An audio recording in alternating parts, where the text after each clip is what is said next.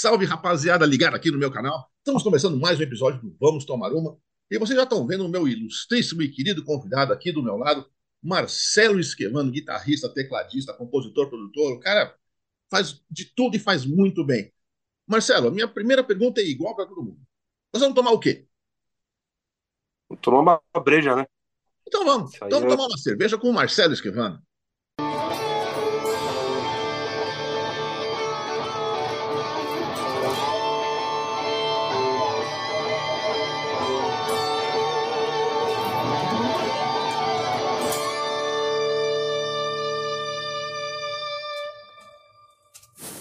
Então é isso, galera. Vamos tomar uma cerveja com o Marcelo Esquivão. Vamos fazer o nosso brinde aqui para começar. Vamos aí, tomar pessoal? uma?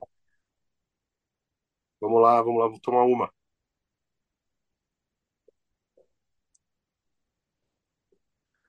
Eu estou aqui com o Marcelo Augusto Rangel Esquivano. Estou adorando fazer esse programa também por causa disso. Estou descobrindo nomes altamente colunáveis aqui. Dava uma festa de granfino bem bacana com a turma que eu estou entrevistando. Marcelo é paulistano, nasceu em 9 de dezembro de 79, Começou tocando com a Patrulha do Espaço, começou bem, né, cara? Ficou de 99 a 2009 na banda. Nesse meio tempo, ele criou o Carro Bomba também, que está nativo até hoje, acabou de lançar um novo disco muito legal, por sinal. E o Marcelo foi sideman, que quem não sabe é o músico que acompanha uma banda, nos shows principalmente, do golpe de Estado tocando teclado entre 2004 e 2005. Em 2008 ele passou a, a fazer parte de outra banda clássica do, do rock brasileiro, Som Nosso de Cada Dia. Estreou tocando na íntegra o disco Snags, que é um disco também clássico, no Teatro Municipal de São Paulo. Olha que bacana. E também gravou o disco Mais um Dia, que saiu em 2019. Em 2013, ele ingressou em mais uma banda indispensável do nosso rock, o Grande Casa das Máquinas. Ele participou de 2013 a 2019.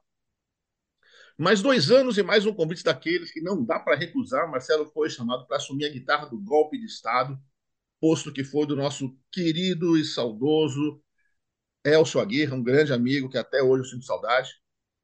Marcelo gravou e produziu o mais novo disco do golpe, excelente, Caosmópolis, um dos melhores da lista. Está na minha lista de 2022, sem dúvida nenhuma. Saiu em março desse ano.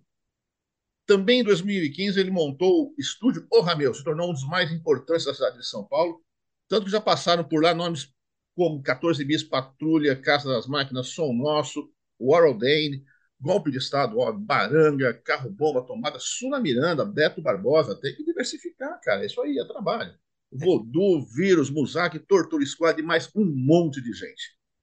Em 2016 montou a banda Caixa, com o Rolando Castelo Júnior, outro grande amigo que já esteve aqui tomando uma comigo, batera da Patrulha do Espaço, o irmão do Marcelo, o Ricardo Esquevano, também conhecido como Soneca, que é baixista do Baranga e do, do Carro Bomba também.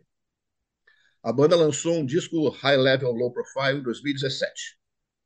Além de tudo isso, Marcelo também participou de trabalhos de Tomada, Baranga, Xando, Zuco, Matanza Inc., King Bird, Pedra e mais um monte de gente. Ou seja, Marcelo Esquevano é, é dos meus, é aquele sujeito que não tem medo de trabalhar. Antes de eu engatar o papo com ele, eu quero fazer o meu jabazinho do bem.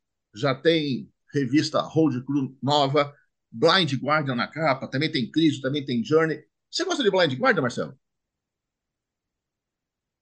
Cara, eu não sou muito fã do Blind Guardian, não, cara. É? Não tenho muito. Muita afinidade. Eu gosto muito metal melódico, assim, no Power metal, sei lá como é que é essa. É, essa power, metal melódico. Eu gosto de coisas mais clássicas. Perfeito, perfeito. A tua, a tua biografia fala isso claramente, né? E, para terminar, galera, eu queria fazer mais um jabazinho do bem. Por favor, aqui embaixo, em algum lugar tem aquele botãozinho para você se inscrever no canal. Por favor, se inscrevam. Depois disso vai aparecer um sininho. Você clica no sininho. Sempre que tiver alguma novidade, você vai ficar sabendo. Também dá um like nessa conversa. Comenta, que é sempre muito legal a gente ficar sabendo o que vocês pensam. É rápido, não custa nada e não dói. Mas então, Marcelo, você já tá. falou que você começou com a Patrulha do Espaço, né? Isso profissionalmente. Mas como é que a música entrou na sua vida? Ah, foi uma coisa meio de surpresa, assim. Eu já tinha uma certa afinidade, gostava de ouvir música, né? E tá. acabei descobrindo meio que por acaso que tinha uma afinidade para tocar, né? Para traduzir a, a, as músicas, entender elas no instrumento, né? eu ganhei um violão quando, quando garoto aí, é, tinha uns 13 anos menos, e a partir daí eu já conseguia tocar, tirar umas músicas meio de ouvido ali, sem ter muita instrução do que fazer. Foi, foi algo bem, bem, bem intuitivo, assim, entendeu? Então, é, não podia deixar isso de lado, né? Eu intuitivamente ali, instintivamente resolvi dedicar meu tempo a isso, né? Perfeito, mas, mas a música em si, o que te atraiu nela? Qual foi a primeira banda que você curtiu, assim? Como é que você chegou no rock? Ah, eu, é, como eu, eu cresci nos anos 80, né? Então, é, eu, eu lembro do, do, do Queen tocando no Morumbi, tá. do, do Kiss no Morumbi, é, na, nessa época, os anos 80, o rock estava muito forte, né? Então, acho que já pegou, já me pegou de cara ali, né? Inclusive as bandas nacionais, né? Ouvia, tinha programa de TV na Globo, etc., com, com o Traje tocando, com o Titãs, com o Barão Vermelho. Tá. Tava sempre presente ali no histórico diário de qualquer é, criança ali, adolescente que, que fosse. Perfeito. Já ia ouvir rock de qualquer Agora, é interessante que você uh, você não se tornou só guitarrista, você tem que ter é, guitarrista e tecladista, né? É normal um músico, uh, músico profissional, que nem você, um, de, de, altas habilidades, que nem você, tocar mais de um instrumento. Mas você não, você se dedicou profissionalmente aos dois instrumentos, né? Eu até já comentei com você que me lembra o Mark Farner, do Grand Funk Railroad, né? Que também criou uma, uma carreira tocando esses dois instrumentos, né? E ele também cantando, ainda por cima. E como é que foi acontecer isso, você se dedicar a dois instrumentos simultaneamente? É, geral, é, eu, eu comecei tocando guitarra, né? É o meu instrumento principal. Só que nas bandas que eu estava iniciando ali, sempre fazia falta um teclado, às vezes fazia falta de um cantor, a gente não tinha cantor. Tá. Então, eu e fala, pô, por que, que eu não tento fazer isso, né? Então, acabei por tentativa e erro ali e falar, ah, vou tentar me lançar e tocar o teclado que está faltando. Vou, vou, cantar as músicas que não tem um cantor para cantar. Então fui me aprimorando ali no, em outras, em outros instrumentos e outras coisas ali por, por necessidade mesmo. Então acabei dedicando bastante tempo nisso. Mas o meu instrumento principal é a guitarra, né? Da, dela eu consegui buscar outros instrumentos. Né? Perfeito. Agora, tanto o teclado como o vocal, né, que você também se, se aventurou, que você acabou de falar, você também aprendeu instintivamente como a guitarra? Exatamente, também. Não, não fiz conservatório, nem tive aulas, nada. Tipo, eu fui no, no, instinto ali, vendo VHS, uhum. né? Vídeo VHS das bandas preferidas ali, de como que eles estão fazendo. E e eu, como, como eu disse, foi por tentativa e erro mesmo. Que barato, cara. Bacana. Isso significa talento, né, cara? Que não é fácil aprender um instrumento sem ter uma orientação mais, mais profissional, vamos dizer assim, né? Alguém para te ensinar. Muito legal. Agora, antes de entrar é, na patrulha, antes de entrar na patrulha, que foi Pode. sua primeira banda profissional, vamos dizer assim, certeza que você passou em muitas outras, né? Quais foram essas bandas e o que, que vocês tocavam nelas? Eu tive uma banda que chamava Soulshine antes da Patrulha, né? Então é, era eu, o Pepe do Tomada, o, o, o Minquilo, que foi, fez parte do Tomada também, fez parte do, do Carro Bomba. A gente era bem moleque ali. Uhum. Eu tive essa banda com eles. Eu tive uma banda com meu irmão também, é, antes disso ainda, com uns 13, 14 anos tal. Uhum. Tive uma banda com o Id antes, que chamava Jardim Elétrico. Legal. Então, é, bandas ali de, de escola, vamos dizer, vai. Sei, sei. Tive uma ou três bandas antes de entrar na patrulha, né? Então, quando entrei na patrulha, eu já tinha até um repertório meu próprio ali, que tá no, no Cronofagia, inclusive. Que legal. Agora, você entrou no patrulha, você era bem jovem, né, cara? Você devia ter 19 para 20 anos, foi? Você entrou em 99 na banda, você é de 79. É, eu tinha 19 anos, né? Isso aí. A gente gravou o Cronofagia, eu tava 19 para 20, né? O disco foi lançado em 2000, né? E você entrou numa banda de, de veteranos, né? O, o Júnior tava na estrada desde antes de você nascer, né, cara? É. Como é que foi esse contraste de gerações? a patrulha mesmo é de 77, né? O Arnaldo é Patrulha. É verdade, é. Em 78 é... gravaram o. Quando foi. Disco. Verdade, verdade. E esse choque de gerações, assim, nunca teve.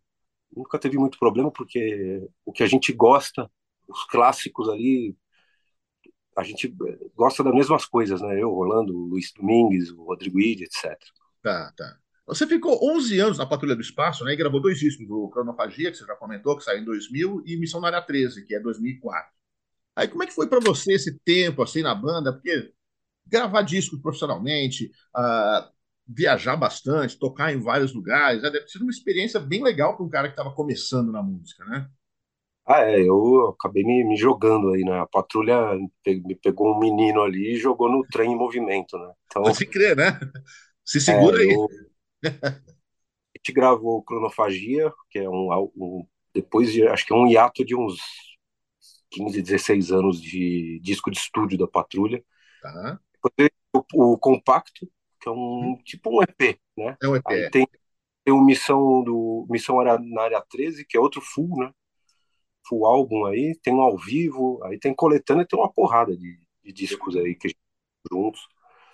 E, pô, pra, pra mim, como iniciante aí, é, é, a minha faculdade, né? Foi o meu meu conservatório ali, foi foi aprendendo na prática. Pode crer. É, inclusive, o, o, o, Cronofagia foi a sua primeira experiência em estúdio ou você tinha gravado antes já? Eu tinha gravado demos, né? Tá. Na época eu gravava fita demo em cassete e tal. Né? Sim. Né? Gravava com aqueles tascanzinho e tal, bem simples, né? Mas o, canais, né? foi gravado em fita mesmo, foi eu lembro que era uma, uma Tascam de uma polegada tal. Então, foi gravado lá no Camerati, em Santo André, né? Tá. Perfeito. O, o, acho que foi o Zumbi foi gravado lá também, do golpe, no mesmo estúdio. Sim, acho que foi lá, sim. Eu fiz uma, uma bio do, do golpe recentemente, se não me engano, foi isso mesmo. Bom, nesse período você já, que você ficou na patrulha, você já tinha criado o carro-bomba, né? E o interessante no carro-bomba é que o primeiro disco é um lance assim bem setentista, depois foi caindo mais pro metal. Por que, teve essa mudança no, na pegada da banda? O, o Carro Bomba ele foi criado em 2004, né? Em 2004 a patrulha, a formação da patrulha, estava eu, o Luiz, o Rolando e o Id, ela estava meio se desmantelando já, né? Por isso que eu por isso que eu acabei montando uma outra banda na mesma época. Então a gente lançou lançou Missão na Área 13 e eu vi que tinha umas datas a cumprir ali e algo ia acontecer.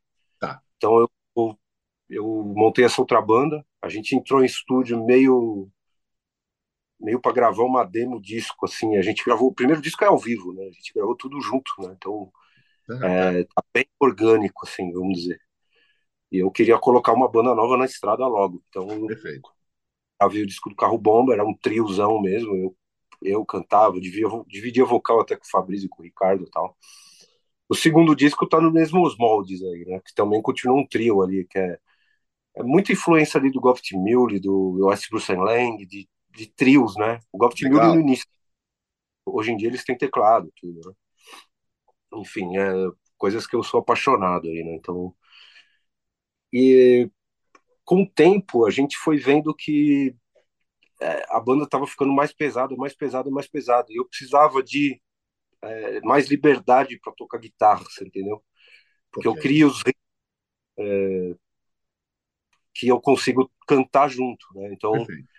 Não é uma coisa muito simples de ser feita. Então eu ficava meio limitado em fazer isso. Então a gente convidou o Rogério, ele topou entrar na banda, e aí eu fiquei totalmente livre para criar minha parte de guitarra. Então isso transformou a banda em uma outra coisa, né? A entrada do Rogério ajudou muito, né? Colocar esse peso a mais, né? É, e aí, pô, eu, um, um cantor mesmo e um, e um guitarrista mesmo separado ali e tal. Perfeito, Não as, as funções para a mesma pessoa, né? Então, deu um upgrade aí na banda, transformou ela em outra coisa, óbvio. E o que, o que é engraçado até é que a gente acabou resgatando nesse último disco aí, que tem, tem uma pegada mais rock and roll ali, tem, aquele início deu uma misturada nas duas ideias aí nesse último disco. Tem, eu percebi isso, eu achei bem legal, cara. Bem legal mesmo. Chegaremos lá, falaremos dele. É, beleza, vamos lá. E, mas vamos seguindo cronologicamente, 2004, 2005, como a gente já comentou, você trabalhou com o golpe de Estado nos shows, né? Tocando teclado. Que tal, cara, trabalhar assim com eles, com uma banda tão clássica, com os caras tão bacanas, né? Como é que foi para você essa experiência? Ah, eu, puta, sempre fui amigo do Nelson, do, a gente sempre andou junto ali, e na época eles estavam compondo o Pra Poder, né?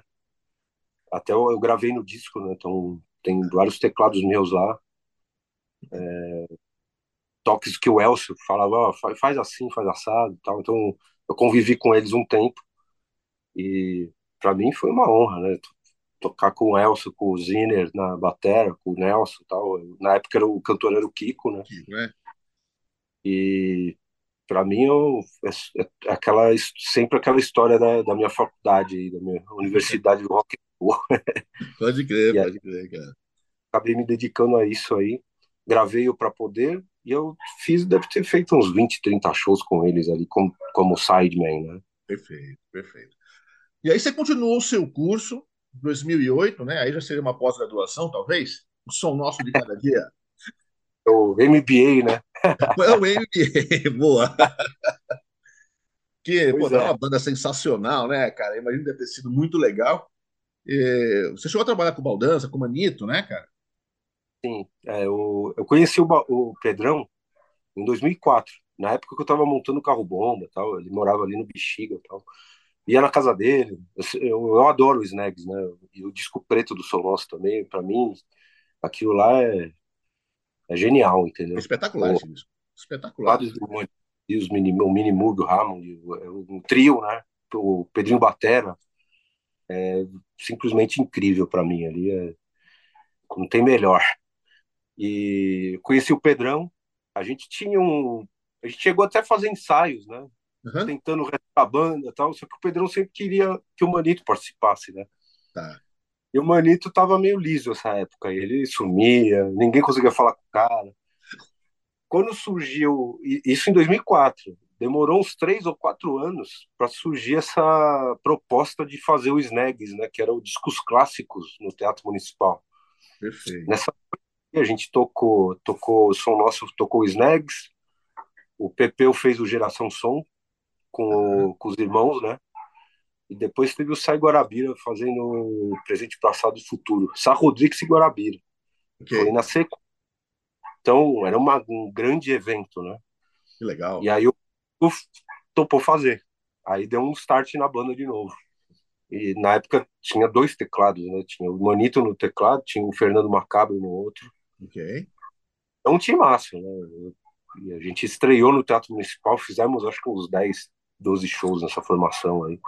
E, e, e para você, como paulistano, acho que tocar no Teatro Municipal deve ter sido um negócio muito bacana, né, cara? O Teatro Municipal é uma, uma marca da cultura paulistana, né, cara?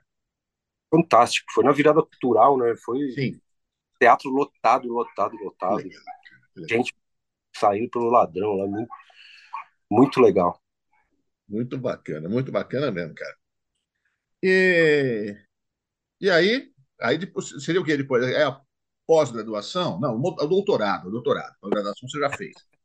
Foi o seu convite para entrar no Casa das Máquinas. Pois é, é o 2013, né? Isso. É, o caso ele tinha voltado antes de eu entrar, né? Bem antes de eu entrar, acho que foi em 2007, por aí. Eu tinha voltado com o Netinho, com o Marinho na bateria, as duas baterias, né? Testone, é, se não me engano era o Andrea no baixo e vocal e o Faísca na guitarra e o, e o Sandro Reich, né? Duas guitarras. Porque o, o, o Casa tinha duas guitarras, né? Sim. Sempre teve. Então, começou a história ali. Aí acabou trocando de guitarrista, se não me engano, saiu o Faísca, entrou o Léo Testoni, que é o filho do, do Marinho, né? Ah. E eu peguei o bonde andando ali, né?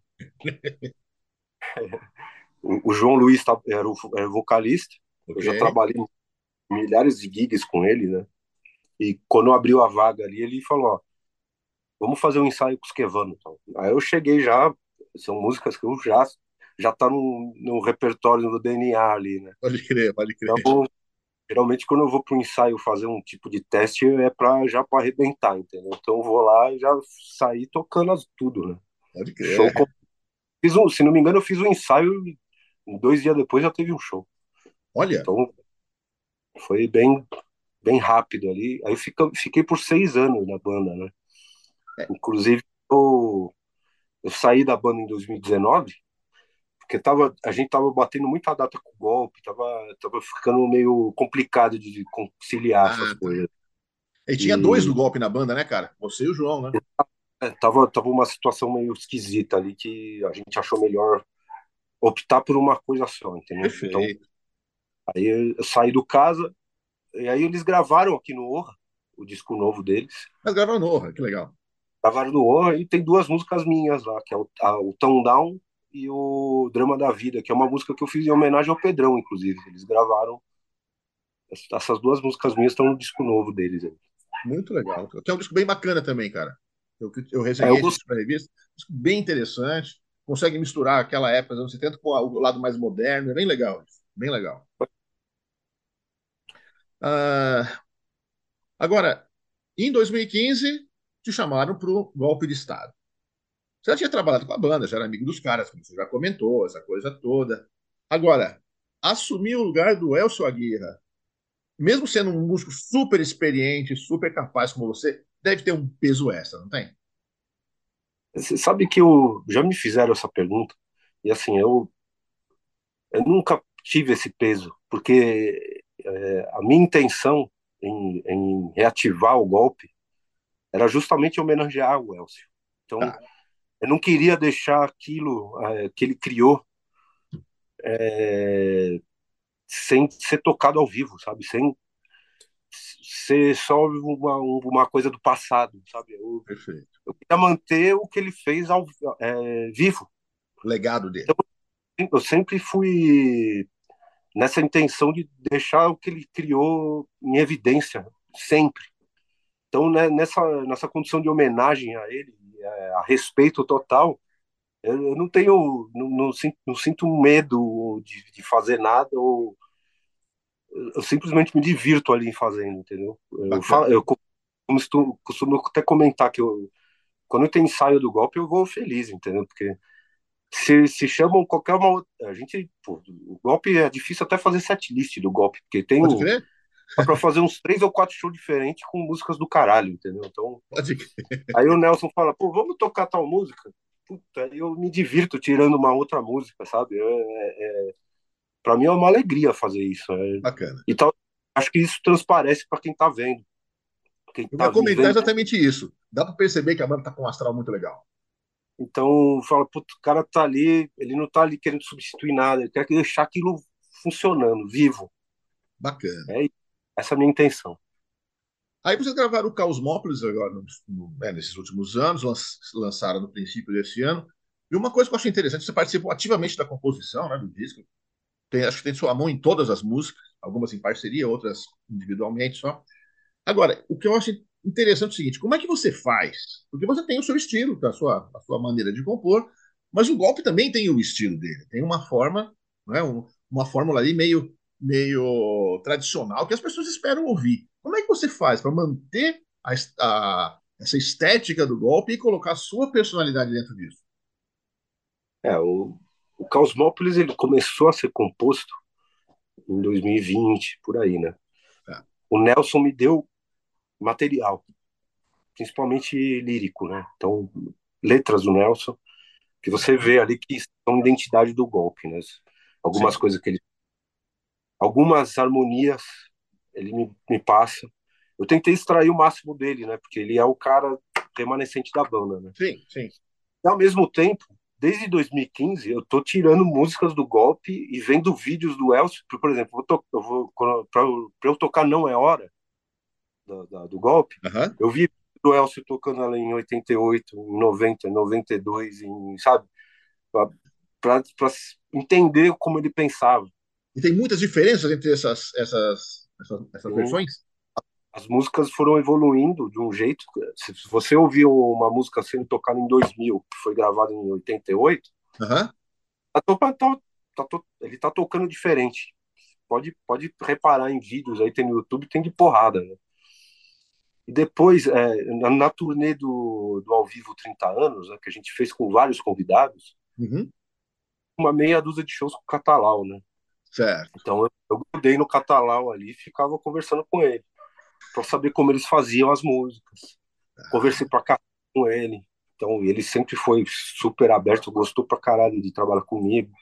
Inclusive a gente compôs algumas músicas juntos que ele, ele gravou, ele gravou lá nos Estados Unidos agora. Umas músicas que a gente fez aqui. Enfim, ele, Ele lançou queria, isso? ele queria um parceiro guitarrista, o Catalau, né? Porque ele falou, ah, pô, eu, na vida inteira eu sempre tive parceiro guitarrista. Um, o primeiro foi o Pisca, né? Sim, é verdade. No, Ele compôs casa, né? músicas por casa, né? Então, depois foi o Elcio, né? Então, e o, e o Catalão toca guitarra bem também, né? Então, enfim, esse, esse processo todo de pesquisa que eu fiz desde 2015 deu para identificar bem o que, que é golpe, que é aquela marca registrada do golpe. E acabou que eu fui absorvendo isso durante um tempo Ok. e saiu naturalmente até o, isso, a identidade. Eu, eu ficava procurando riffs ali, falava, putz, isso tá bem golpe, cara, isso tá bem golpe.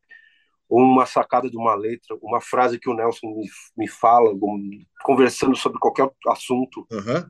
De repente sai uma frase. Isso é golpe, anota, entendeu? É, eu fui coletando informações ali e fiz meu trabalho de pesquisa para chegar no Cosmópolis, né? Tá certo. E em 2015 também, né, mesmo ano que você passou a participar do golpe, você montou o O Rameu. E se tornou um dos principais estúdios, tanto de ensaio como de gravação de São Paulo. Como é que surgiu essa ideia de vou montar um estúdio? É, eu e meu irmão, a gente tinha uma ideia de ter um estúdio faz tempo já, né? Então, antes de 2015, lá pro, sei lá, 2007, 2008 ali, a gente já tinha uma ideia, ah, vamos fazer um estúdio, até cheguei a procurar casas e tal. Só que, assim, é... construir estúdio num imóvel alugado, é, a gente acabou descartando esse tipo de opção. Por o destino levou a gente a herdar um imóvel da família, né? Então, a gente, o Orra é num imóvel que é na casa do meu avô, né? Então, Tá. a- passou para minha mãe, a minha mãe falou, ó, vocês querem construir estúdio lá? Tá lá o imóvel, pode fazer o que vocês quiserem. Beleza? Isso demorou seis ou sete anos para a gente construir o estúdio, né? Após isso, entendeu? Nossa. É um estúdio grande, então a gente teve que ir fazendo sala por sala e comprando equipamento aos poucos, tal. Então foi um sonho ali. Ho- Hoje em dia até eu en- eu entro no estúdio nem eu acredito que ele existe, porque é realmente uma coisa muito grandiosa ali. Inclusive convido você a visitar a gente aqui Eu para tenho muita curiosidade disso, sim, cara. Estando por São Paulo, vou entrar em contato, eu quero visitar, sim. Muito sim, legal. sim. Então, Marcelo, eu estava falando sobre o O Rameu, e é interessante que você criou também uma unidade móvel, né, do O Rameu, para você fazer gravações ao vivo e tal. Como é, que, como é que funciona isso e como é que surgiu essa ideia? Uma necessidade de mercado que você percebeu? Sim, é, a gente tem uma unidade móvel que é compacta, né? Geralmente as, as unidades móveis, né, que a gente via fazer show aí era um caminhão, né, que ia Sim. com tinha uma técnica móvel mesmo, né? A gente consegue fazer isso de uma forma mais simplificada, né? Então a gente explica todo o sinal como se deve ser aí, leva o nosso kit de microfones do estúdio e cria uma técnica no local, né? Então a gente faz uma visita antes e tal e consegue fazer isso com, com um custo médio ali, não o custo daquele caminhãozão tal, né? Certo, certo. Mas é uma trabalheira da porra, né, cara? Ah, é, é, é bem trabalho. É, geralmente é tenso fazer gravação ao vivo, né? Porque tem muita variável ali que pode acontecer, pode dar erro, pode alguma coisa errada, mas tem que manter o sangue frio. Então, mas você criou essa, essa unidade móvel por uma necessidade de mercado mesmo, né, cara? Muita gente querendo gravar ao vivo e não tendo como, né? Sim, sim, é, como eu estava dizendo, essa unidade móvel, é, que é um caminhão, que é uma técnica móvel, você, você vê que pouca, pouco artista consegue pagar uma, uma diária é. dessa, entendeu? Então, eu a- a- observei isso e a gente acabou criando uma unidade móvel de médio custo aí que tem um puta de um resultado, entendeu? Então, é, acaba viabilizando muito a gravação ao vivo. Legal, O que legal. faz das bandas aí, as bandas gravam um disco de estúdio e não acabam não gravando o disco ao vivo, né? Ou quando é. grava ao vivo é meio que um bootleg ali, uma coisa mais simples, né? Isso. Tá certo, tá certo. É... Ainda falando sobre estúdio, falando de banda também, interessante que você você até comentou comigo numa entrevista que eu fiz contigo para uma outra uma outra função, que o, o Cosmópolis, no fim das contas, foi o primeiro disco completo que você produziu, né? Porque você, você tem estúdio há tanto tempo, você está na batalha há tanto tempo, que você demorou tanto para se aventurar como produtor de um disco completo, inclusive que uma baita de uma produção legal, né, cara? Quer dizer, jeito já tinha pro negócio. é, eu já, eu já tinha produzido singles, né, EPs, Sim. coisas mais ali, né? Inclusive, e, no assim, é... você produziu um EP, não foi isso? É, não, não, eu não assino a produção, né? Eu participei de bastante coisa ali, mas eu não assino a produção do Som Nosso, não. Ah, é? o, o golpe, a gente entrou em um acordo em que a banda topou eu ser produtor do disco, o que é uma coisa incomum, né? O próprio Sim. músico da banda ser produtor, geralmente isso pode gerar algum problema, né? Porque você acaba tendo dois pesos, né? Então, um voto duplo ali, né? Para decidir verdade, um monte verdade. de só que o, pessoal, o Rob, o João, o Nelson toparam. E eu agradeço eles sempre. Aí. Todas as entrevistas que eu dou, eu falo deles. Né? Eles acreditaram em mim e na, na minha maneira de conduzir as coisas e ponderar e, e equilibrar as coisas é, em relação ao que eles querem, o que a banda precisa e a produção de áudio ao mesmo tempo, né? Então e a produção artística. Né? Então, é, não, não é uma tarefa, tarefa fácil, muito menos é, sendo um disco do golpe, né? Então, é. é. foi um grande peso aí. Me deu muito trabalho, não é uma coisa fácil de fazer, mas eu estou super satisfeito e é o meu disco de estreia como produtor full, né? Um full álbum mesmo que Sim. eu produzido e estou super satisfeito com, com o resultado dele. Agora, foi uma grande estreia em alto estilo, mas por que demorou tanto para você estrear como produtor? É, eu, eu, já tinha outra, outras bandas que eu poderia ter produzido, né? então. só que é, esse comum acordo às vezes não acontece, né? Falar, ah, ah colocar um cara de fora, entendeu? Tá, tá, tá. Eu também não deixo de concordar que é uma boa, sabe? É, é, uma, é, uma, é um assunto delicado. Sem dúvida. Um cara tá de fora que vai decidir junto com a banda, né? E você estando na banda ali, ser esse cara, ter essa dupla função ali, não é uma coisa muito fácil.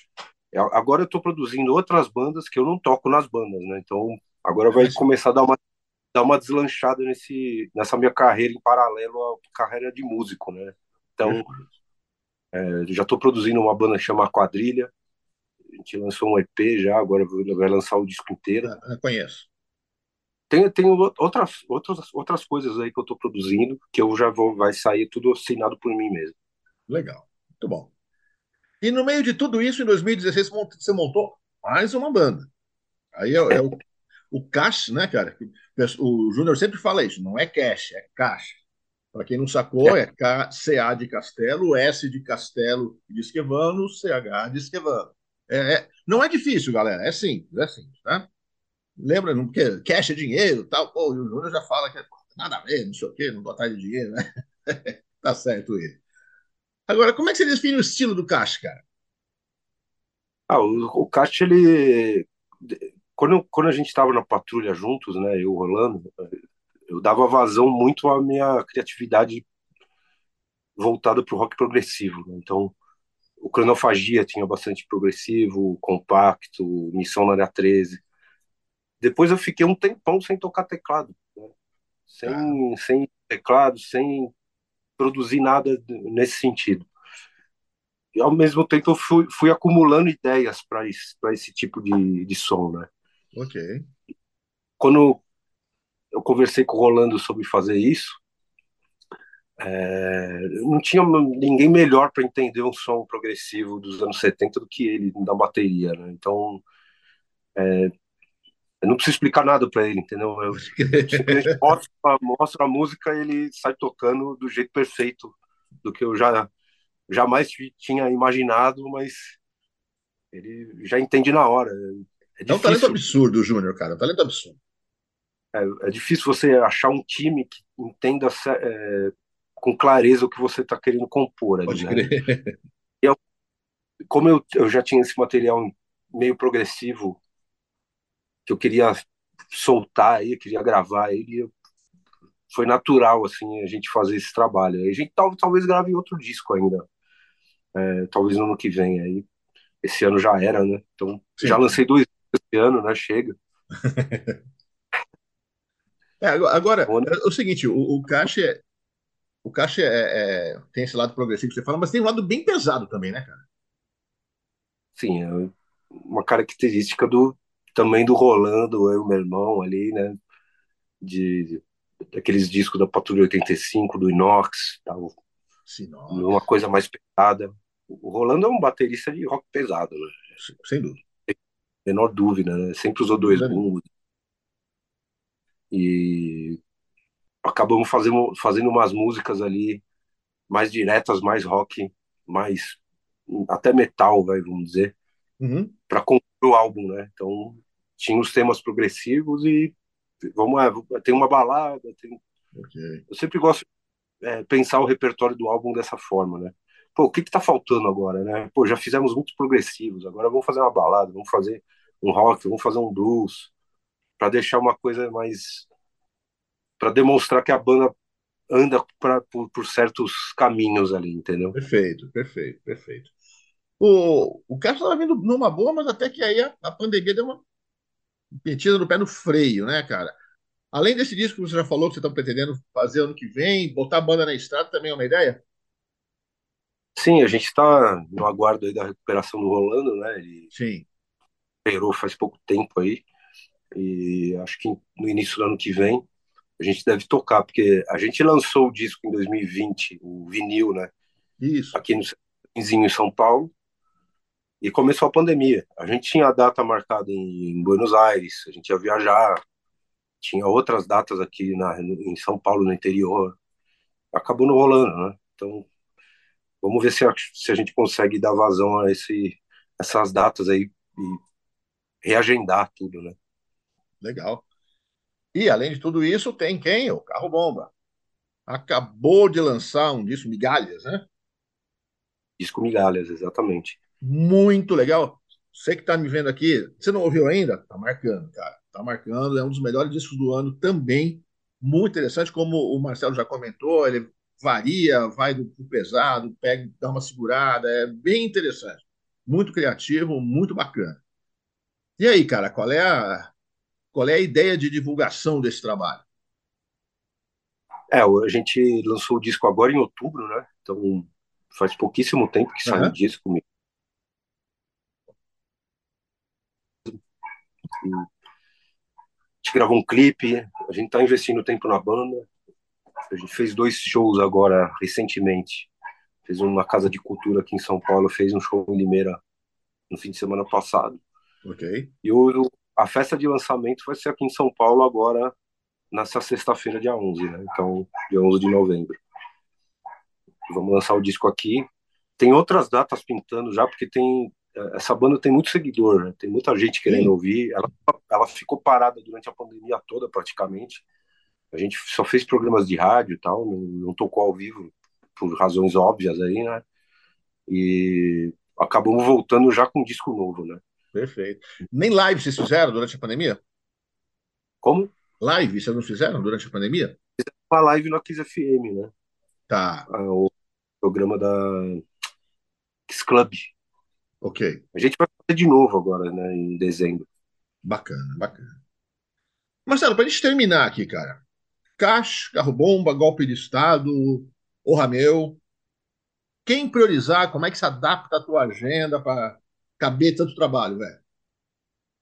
Cara, eu. é meio complicada a minha agenda, né? Eu acabo. Eu imagino. lembrando aqui. Mas é uma, uma coisa que eu sempre fui acostumado a fazer é, trabalhar com mais de uma coisa em paralelo. Sempre, desde, desde novo, assim, eu sempre consegui fazer isso e, e gosto de fazer Legal. de, de dinamismo assim na minha, na minha agenda até parece uma loucura toda, né? Mas é, mas eu sempre tô, sempre fui acostumado a fazer isso, tudo dessa dessa forma. E tá indo, tá indo bem, tá indo bem. Vamos, vamos nessa. Tá dando certo. 2023 aí promete. É isso aí. Meu amigo, eu quero te agradecer demais pelo teu tempo, pela, pelas suas ideias bacanas, por esse papo bacana que a gente teve aqui. Foi, foi muito legal ter você aqui no Vamos Tomar Uma, Marcelo. Valeu, Tony. Só tenho a agradecer você, tudo que você fez aí durante esses todos esses anos você escreve aí nas revistas. Inclusive nessa retrospectiva que você fez do golpe aí que saiu na Road Crew. Sim, sim. Todas essas edições. Foi um maravilhoso. Eu acho o golpe merece até um livro, né? Então pode crer. Tem muito material para ser extraído dali, né? E só tenho a agradecer a você aí, eu vamos tomar uma e quando Legal. precisar, quiser conversar comigo, estou à disposição, ok? Valeu, meu chapa. Muito obrigado. Então, vamos tomar uma? Vamos lá. Saúde, que a fonte nunca seque. Pessoal. Valeu, querido. Obrigado.